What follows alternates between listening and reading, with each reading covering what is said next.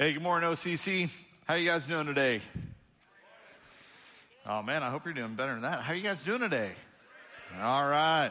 Yeah, it's great to have you with us, even on this soggy day, whether you're in person and it's, man, I just love seeing so many faces here. We're opening up a little bit more, bit by bit. Man, it just feels good. Having so many of you join us online, it's great to have you with us. Well, hey, we were made for marriage with the Lamb. The problem is, marriage doesn't work real well when you've got another lover. Uh, that's the picture we see in Revelation. That's the picture we see throughout Scripture. It is God created us humans in His own image so that we could have relationship with Him, so that we could be His people and He would be our God and we would be together with Him. The problem was our earliest ancestors, they chose other lovers. They broke that relationship and that just doesn't go well. But God in his goodness had a rescue plan for us. So he, he created a people for himself, drew these people to himself, that the nation of Israel created for him to be his people again. He, he formed these people. He called them so that they could be in this marriage-like relationship. He'd be theirs. They'd be his. They'd be together in this thing. But unfortunately, the Israelites, the Jewish people, they chose other lovers. They allowed their heart's affections to go on to other things. They chose to prioritize other things above God, their own comfort, their own pleasures, other gods. But God, in His goodness, did not give up on His rescue plan, and so He sent His Son, Jesus, to, to show us what God is like, to show us what being human is supposed to look like to be in this relationship with God. He sent Jesus to restore that relationship, to fix all that was broken, to reconcile us. Jesus gave his life on a cross so that we could have life forever. Jesus took our sin, our shame, our messiness, and he gave us his righteousness. That's what it's supposed to look like. But even still, even with all of that happening, even with Jesus loving us in such a way so that we could be made right with God, even now, we, his people who know of all of God's love for us, who know of his faithfulness to us, we still choose other gods. We still choose other lovers. And that's the picture of Revelation, the picture of the Bible all the way through. That's the picture John is painting for us in Revelation chapters 17 through 20, borrowing so much from the Old Testament, blending the imagery from Ezekiel and Daniel and Jeremiah and Isaiah and Genesis and on and on throughout the entirety of the Old Testament. He's wrapping all these images into one. And he brings us to this chapter 17. One of the seven angels who had poured out the seven bowls came over and spoke to me.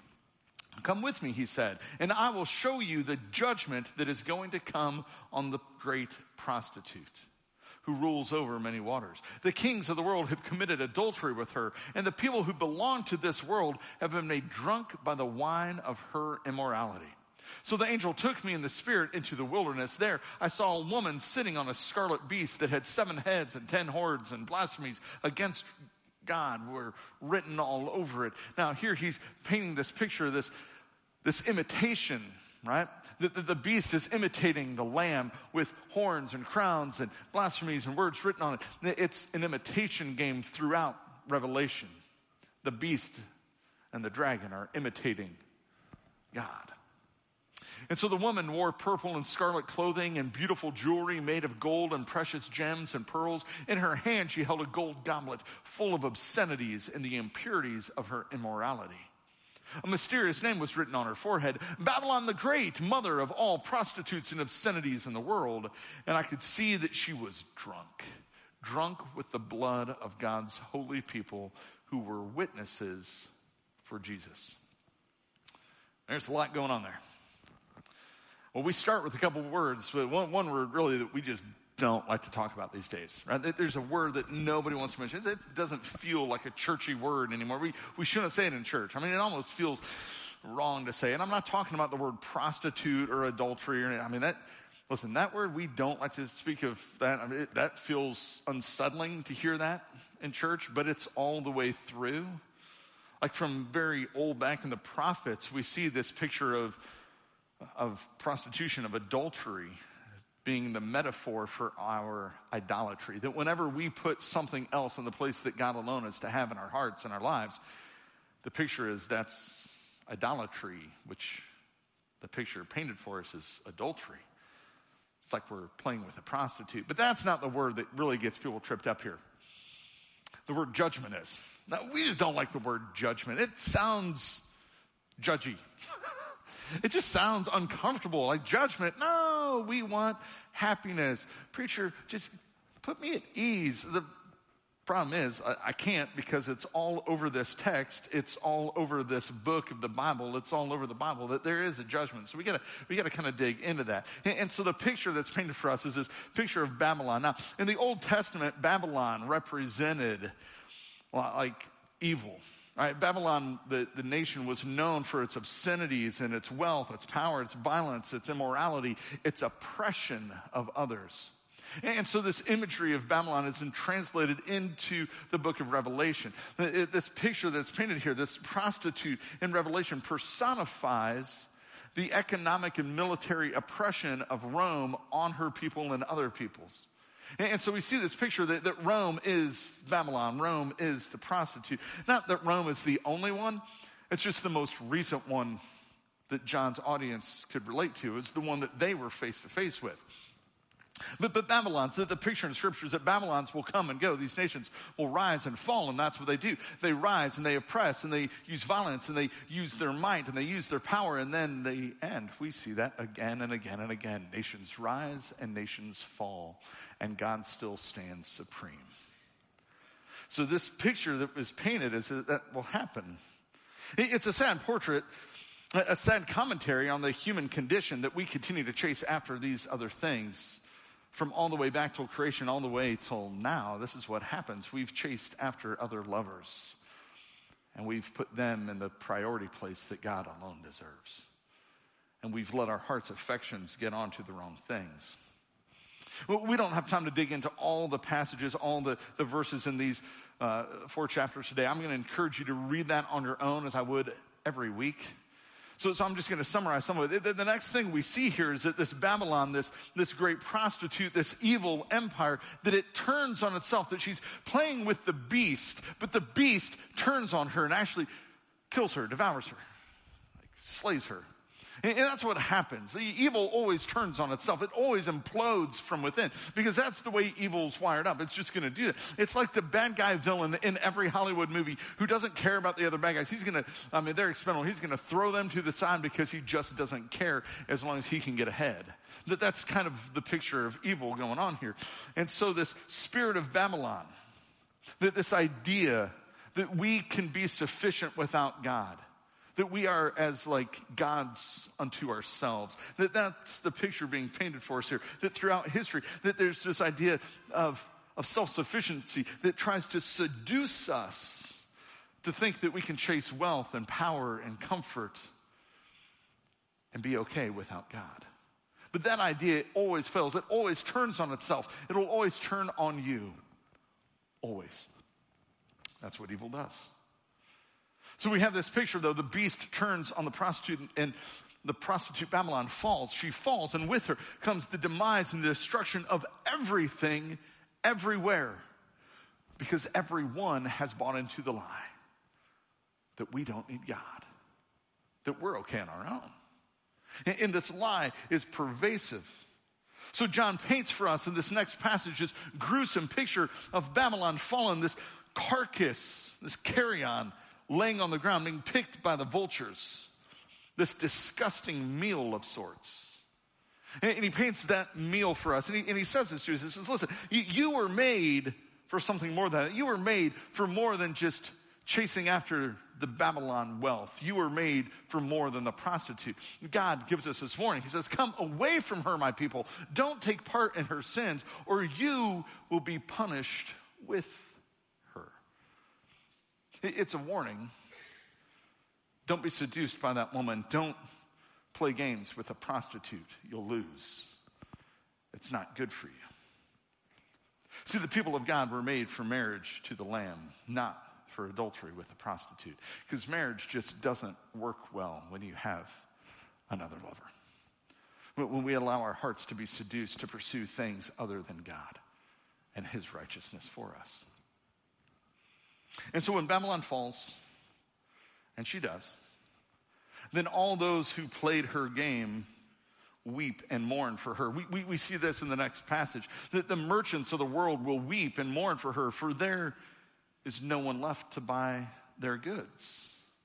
See, they were in this with her because they were benefiting from it. This symbiotic relationship. And, and, what's painted for us here is that well, the next thing that happens is this funeral dirge of sorts, this lament song from the rich and the wealthy, the merchants and the shipbuilders, and everyone who played the prostitute's game and benefited from her economic dealings. And so they're crying out, well, what happens to us now? We're, we're at the end. And what we see is this commentary on the economic oppression of Rome. Uh, on the filthiness of Rome's economy, of how it oppressed other people so they could get ahead, how they took over other places, how they treated their own people poorly so that the, those in charge could come away with money. And, and listen, this is a warning for us as much as it's been a warning for every people before us for the last 2,000 years. I, I think God is nudging us to examine ourselves. That, that it just seems right that we would, we would ask if the way we make and spend our money is in accordance with how God would have us do it. Is what we do with our money, the way we get it, the way we give it, does it line up with God? Is it ethical? Is it fair? Is it just? Does it exploit the world? Does it, does it exploit God's creation, His earth that we are supposed to be taking care of? Does it exploit some person somewhere, some child working in a sweatshop, some family that's been enslaved in a third world country or in some other communist country, some place where, where they've been taken captive, that they're treated poorly. Does, does me buying my stuff on the cheap cost them pretty much everything? Now, I'm not going to pretend that the answers to these kinds of questions are easy. They're not. I, I, can justify I buy cheap stuff here so that I can give more money to the kingdom over there. The problem is if my buying it on the cheap actually is working against kingdom principles here, that doesn't help. And, and these are really complicated issues.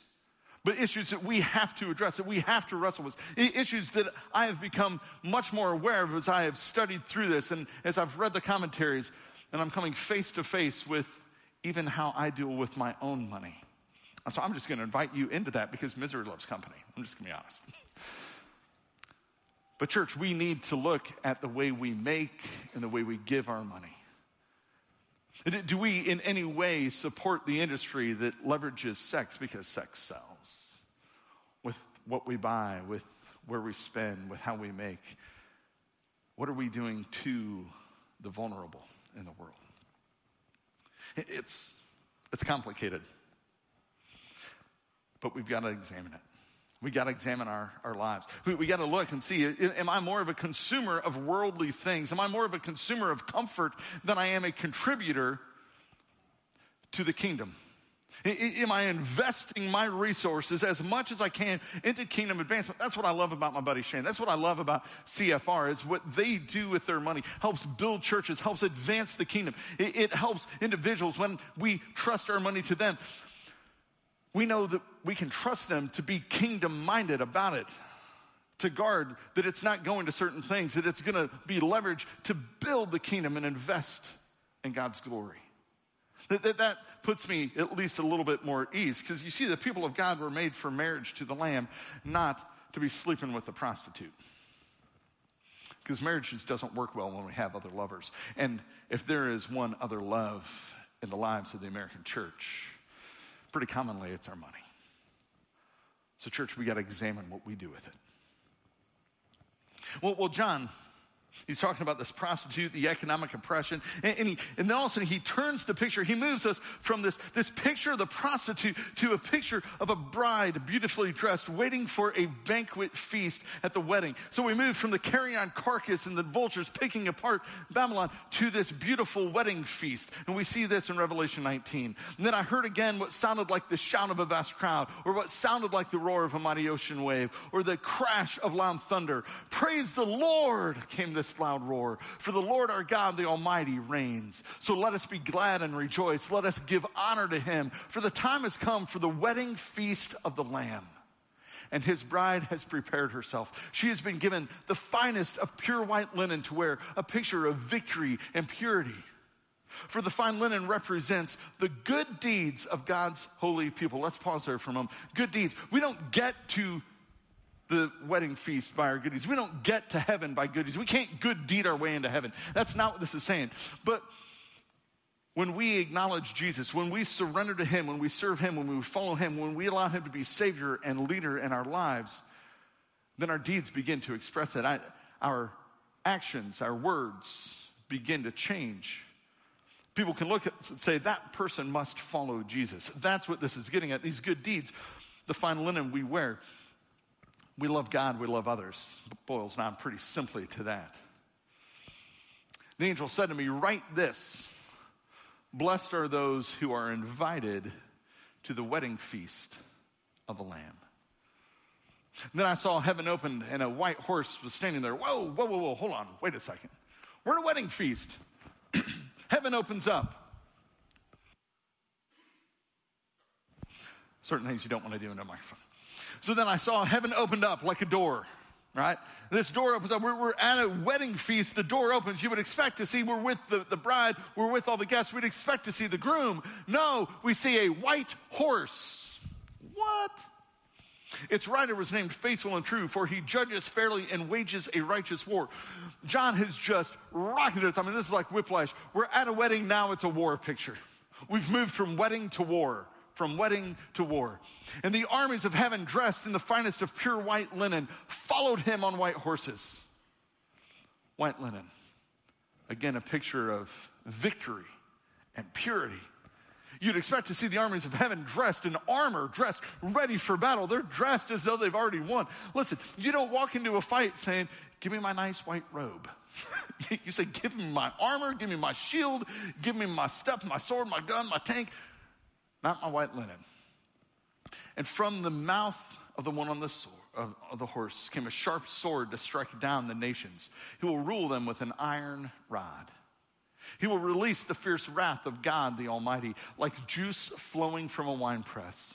On his robe at his thigh was written this title King of all kings and Lord of all lords. Yeah, gives us a little encouragement. So we've moved from the carcass of the prostitute to the wedding feast to a war picture. And here we have Jesus on his horse. Now, for time's sake, we didn't read all of the passage. He, he is wearing red. His army is in white, but he's wearing red. Now, some people say, oh, he's wearing red. That's the, the blood splatter of his enemies. The problem is he hasn't gone to battle yet. This is before the battle. So here's Jesus soaked in red, stained crimson, not by the blood of his enemies, but remember, he's the lamb slain for us. That's where the victory came, that he took the cross and stood victorious over it. That's his own blood. So his army is wearing white only because he is wearing red. That's the only way we get to wear the white linen. It's because he chose the crimson stains. And so his army is with him. And we see this picture that he's, he's wielding a sword. Now, now don't get confused here. Some people can do some messy things with this sword stuff. Listen, the sword is from his mouth, not in his hand. It's not a battle sword that he's swinging to chop people down. The sword is the word of God. It's Hebrews 4:12. The word of God, living and active, sharper than any two-edged sword. The word of God is his sword. That's what he uses to judge the world at the end of the world. So, so don't confuse us that we as God's people is to be this righteous army amassing our armament and, and swinging some sword in the hand. Now, if there's a sword we should swing, it's, it's the word of God. It's not like we don't advance the kingdom with violence or aggression or malice. We don't advance the kingdom by some holy war kind of mentality. We advance the kingdom the way Jesus advanced the kingdom through a cross. Now, that's a tall order for us as people. The, the kingdom advances always and only through a cross, which means we surrender ourselves, we sacrifice ourselves in love for other people, even unto death, if that's what it costs, like we talked of last week. If you missed that one, I encourage you to go back and listen to it. The kingdom advances through a cross. And that's what we should be about. Surrendering to the point of bearing truth and love so that others might join in and be invited to the feast. So, this is this picture. We have this, this picture of war, of heaven's army amassing, the, the rider on the white horse. And all of Revelation has been like moving towards this one moment, this climactic moment. All of history has been moving towards this one climactic moment. It is the battle, the battle of heaven, the battle in history. Here it is. And so then we see this picture painted in chapter 19 and chapter 20 of the battle. Now, some people would say those are two different battles that happen, two different things. I disagree with that. Now, let me just make this statement. I'm going to say some things over the next several minutes that some of you might disagree with because of the details that we get into. I just want to tell you you're wrong. No, I'm just kidding. just kidding. Maybe.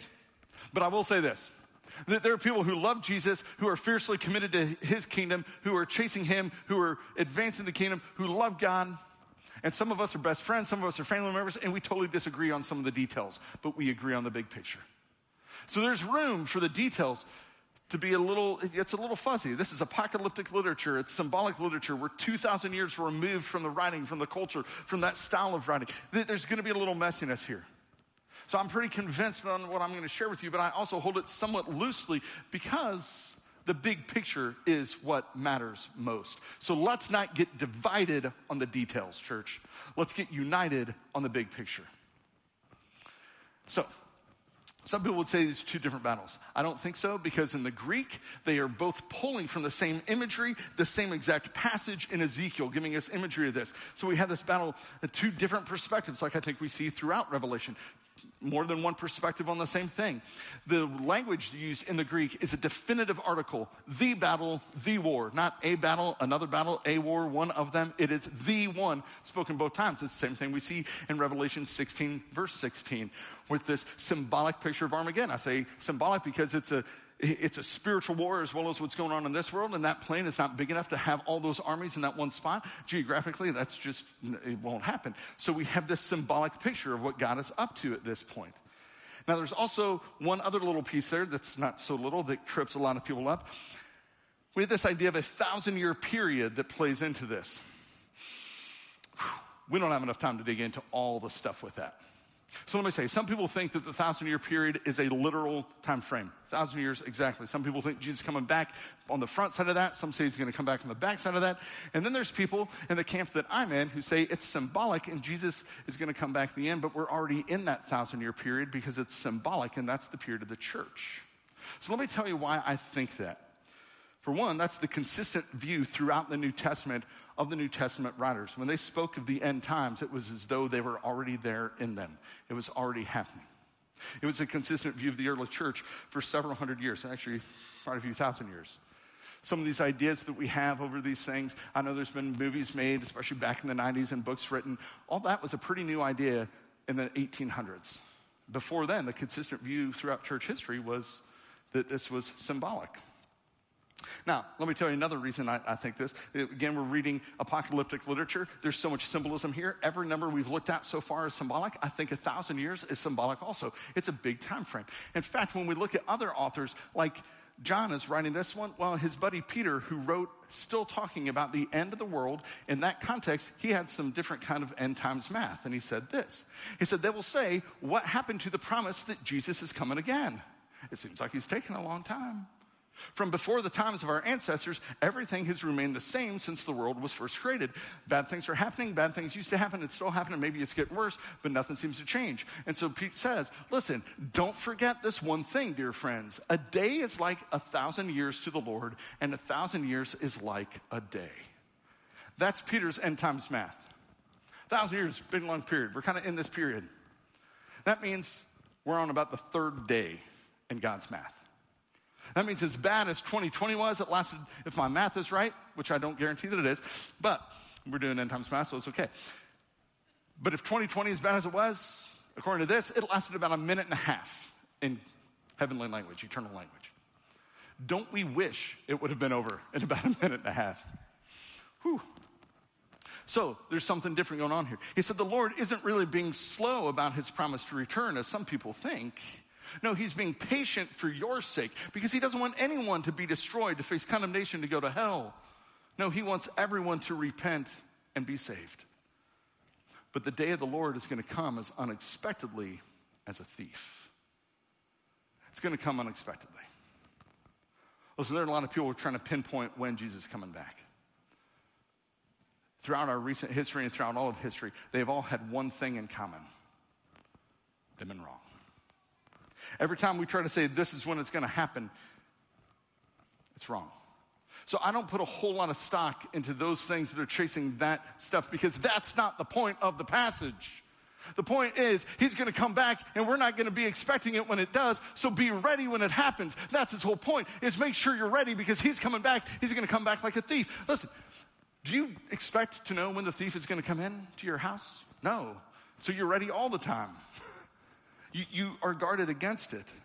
We're, not supposed to be trying to mark our calendars for some thousand year period. We're supposed to be ready at every moment because that could be the moment. No one knows exactly when he's coming back. Jesus said, You won't know. Don't try and find out. Don't get caught up in the sensationalism. Don't get caught up in all those details. Don't get caught up in the fear. Have hope that Jesus is coming back, and if you side with him, you're on the right side. That's the point of the passage. Now, some people believe that God is going to remove his people, remove the church from the world before this thousand year period. I, I just think that's inconsistent with the teaching of the New Testament. I think that's inconsistent with Jesus' teaching. After all, Jesus said, Go in all the world and make disciples, teaching them about me. He said, Go everywhere and help everyone find and follow Jesus. The Apostle Paul said, How are people going to know if no one's there to preach to them? That's a pretty clear indication that Jesus is sending us to the world. He doesn't remove us out of it, He sends us to them to help people know. So if the church is the hope of the world, it doesn't make much sense that the hope bringers, that the truth tellers, that the grace givers are absent when the world needs to hear the truth and hope the most. God's going to keep us in it. See, Jesus in his prayer in John 17, one of the last prayers that is recorded of him praying. And Psalm prayer, said, Father, my prayer is not that you would take them out of the world, that's meaning us, not take my followers out of the world, but that you protect them from the evil one. Keep them there. See, this take me away kind of theology really serves us, not God. It serves us, not his kingdom. It serves us, not the church. It serves us, not a hopeless, hurting world. And I get it. I, I get the idea behind it. I think Jesus gets it. Because Jesus, praying in the Garden of Gethsemane the night before he was crucified, prays to God, God, if there's any way that I can avoid that cross, if there's any way you can take the cup of suffering away from me, if we can just circumvent this cross thing, that'd be great. I'm not really looking forward to the cross. Father, is there any other way than the cross? Listen, if not, I'm in. Your will, not mine. If that's the way it's got to be, I'm going to do it. Just one last time. Any other way? And the Father's response, endure and trust me. And Jesus went to the cross. See, the church moves headlong through the suffering. We don't get removed from it. The, the church is the hope of the world in the suffering. I, I like how my friend Shane, who's a professor at Ozark Christian College, says that the history of the church is one that is saturated by the blood of the martyrs that when the world is at its worst, the church is at its best. When the world is at its darkest, the hope of Jesus shines brightest through his church. That God does not remove his people from the suffering, but he sends us headlong into it in the midst of it to bring hope and to bring joy and to bring people to salvation in it. That that's the message of the church. That's the picture we see right now as a church is growing most rapidly in the worst places you can imagine on this planet even right now as we speak. That that's the picture of the church. So our confidence is then not shaken by momentary things like pandemics and gas shortages. Because our confidence is not in the things of this world. Our confidence is in the one who triumphed over Rome and the one who will triumph ultimately at the end. He's coming back. He wins. And that's where our confidence is. Our confidence is not in how things are shaping up here, but in the one who stands over and above it. So until he comes, we stay faithful. That's the picture. Now, this thousand year period also seems to be the time between when Christ ascended back to heaven until he comes again in finality. And during that time, it's the period of the church reigning with him. That in heaven, we see the spiritually resurrected reigning with Christ for, uh, for that season, having yet experienced their physical bodily resurrection. And this is the period where the church shines as our chapter in the redemptive history of the world, that we get to partner with Jesus, that we have this honor of serving him as his body, as his church to bring good news to the world. That that's what's going on in this period. And we're right there in the midst of it. That we've been in those days since Jesus ascended to heaven. Now, right before Jesus comes in finality, Satan is released and he amasses his army. We're not exactly told why he's released, who does it, why it's happening. That's a mystery. Don't try and figure it out because scripture shows we don't know. So don't try and spend your time there. We just know that Satan will amass his evil army to do battle against God. Now, all those details, you might agree, disagree with some of them. Listen, that's all right. Because we can agree on the big thing. Because right then Satan is amassing his evil army and then Jesus returns and this is the big picture, right? This is what all of history has been coming up to. This is what the entire book of Revelation has been coming up to. The climactic battle where the battle, the, the army of evil and the army of God are going to come up against. And if you're waiting for like the Braveheart battle scene, if you're waiting for the Rocky Balboa boxing match kind of moment, you're going to be disappointed because it's done. Like there is no exciting fight scene. Like the whole of everything comes up and like, oh, this is going to be a great fight scene. Let's see what happens, man. Pay per view. I spent my money for that. Like it reeks more of a fixed fight than anything. And so people have this idea that Satan is, is the evil co equal of God. He's not. Satan is limited. Listen, God is all knowing. Satan is not, has limited knowledge. God is everywhere present. Satan is not. He is limited to fixed locations. God is all powerful. Satan is not. He's powerful. He's not all powerful. You, you want a fair fight? You, you put some angels like Gabriel or Michael up against Satan. You put God the Father against him. Man, a lame fight. Boom, it's done. Like, don't spend your pay per view on that one, okay? The fight doesn't last a moment. In a moment, Satan is defeated. In a moment, all the cronies of hell are kicked back to hell. In a moment, death defeated. In a moment, Satan is bound and he's thrown into the lake of fire. In a moment, Babylon falls and is thrown to destruction, and all those who have sided with her are there as well. Into this, what I believe is a symbolic lake of fire. What John is telling us is listen, think lake of fire. That's kind of this weird imagery a fire that burns, a lake that burns. This sort of, what?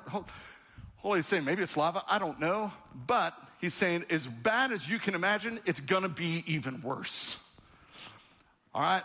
You, like you've gotten paper cuts all over and then you swim in lemon juice. It's worse than that, okay? Like this, this is really, really bad. He's giving us this picture. As bad as you can imagine, it's worse. And you don't want to be on the wrong side when, when, when Jesus returns and Satan is defeated. And so we have in this one moment, it's over. God wins, Satan loses. Good triumphs, evil fails. And, church, we should have a lot of hope in that as long as we're following on the right side. Like, that is a happy victory moment. Now, the big picture here is that God vindicates his people. They are not losers, they are winners. They don't die, they live forever with him. And that's really good news. So the big takeaway for us is that an end is going to come. And when it comes, judgment comes with it. So be ready. Listen, I say an end is going to come because one of two things is going to happen. You're either going to face your end or the end. It's either going to be the end of everything or the end of you. One of those ends is going to come. Because so far, history has proven it's pretty accurate that one out of every one people dies, will face death at some point. It's going to happen. Are you ready when it does? Because we come to this idea of judgment, that when that happens, this is what John says. He says, I saw a great white throne and the one sitting on it, and I saw the dead, both great and small, because death does not discriminate. And they were standing before God's throne, and the books were opened, including the book of life. And the dead were judged according to what they had done as recorded in the books.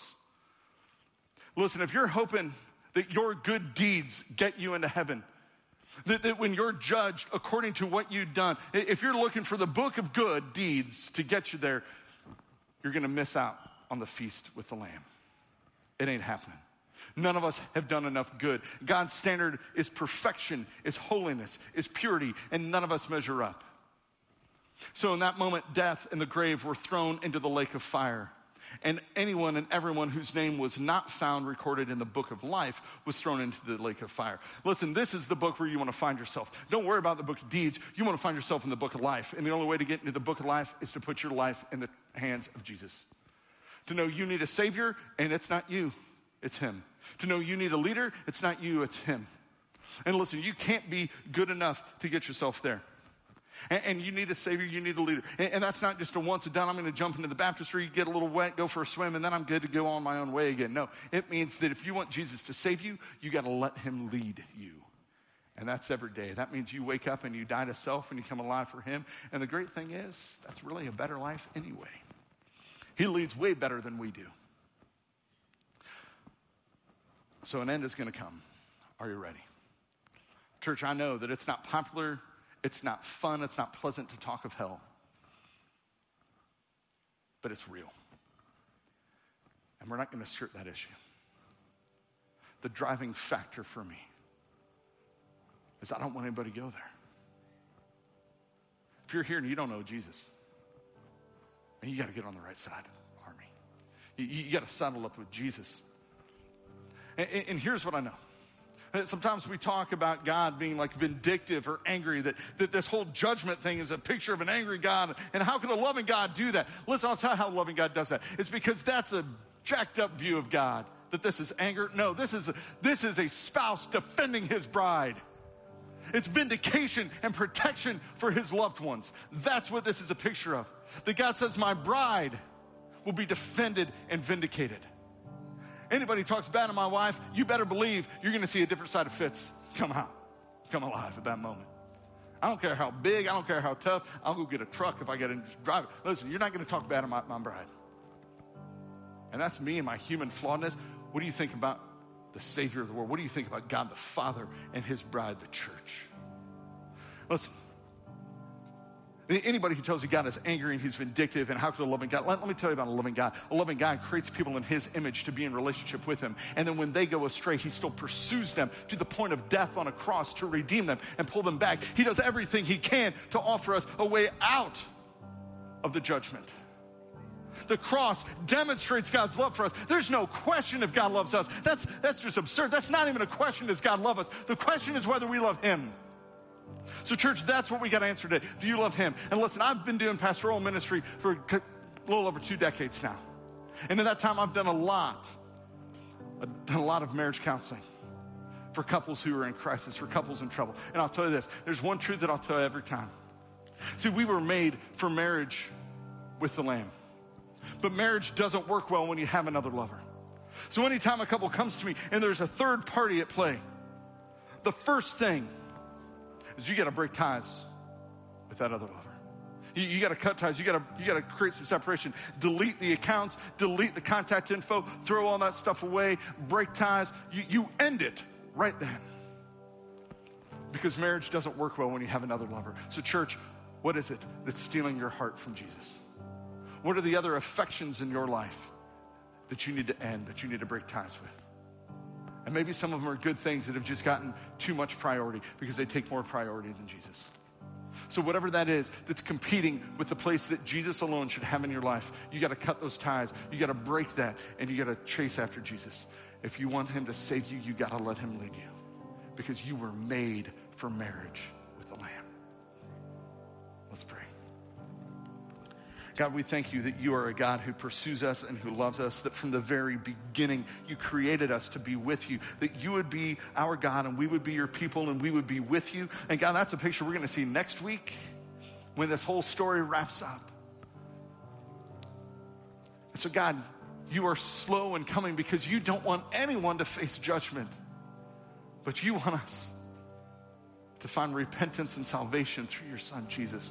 And so, God, that's my prayer for any of those who are here today, online or in this room, who don't know you, who've not yet chosen you. I pray that right now would be their moment, their moment of declaration to say, Jesus, you alone are Savior, and I surrender to you. Jesus, you alone are leader, and I will follow you. And God, for those of us who've made that declaration, we got some work to do in our hearts because we've been seduced. We're in an area where we're not having to worry about persecution. But we have to worry about the seduction of this world. and Babylon has been calling us. So, God, may our hearts get right with you. Give us the courage to be fiercely repentant and examine ourselves and call out all the things that have competed with you to surrender afresh to you and to choose the way of the cross, which is the way of life. Oh, Jesus, we pray this for your glory.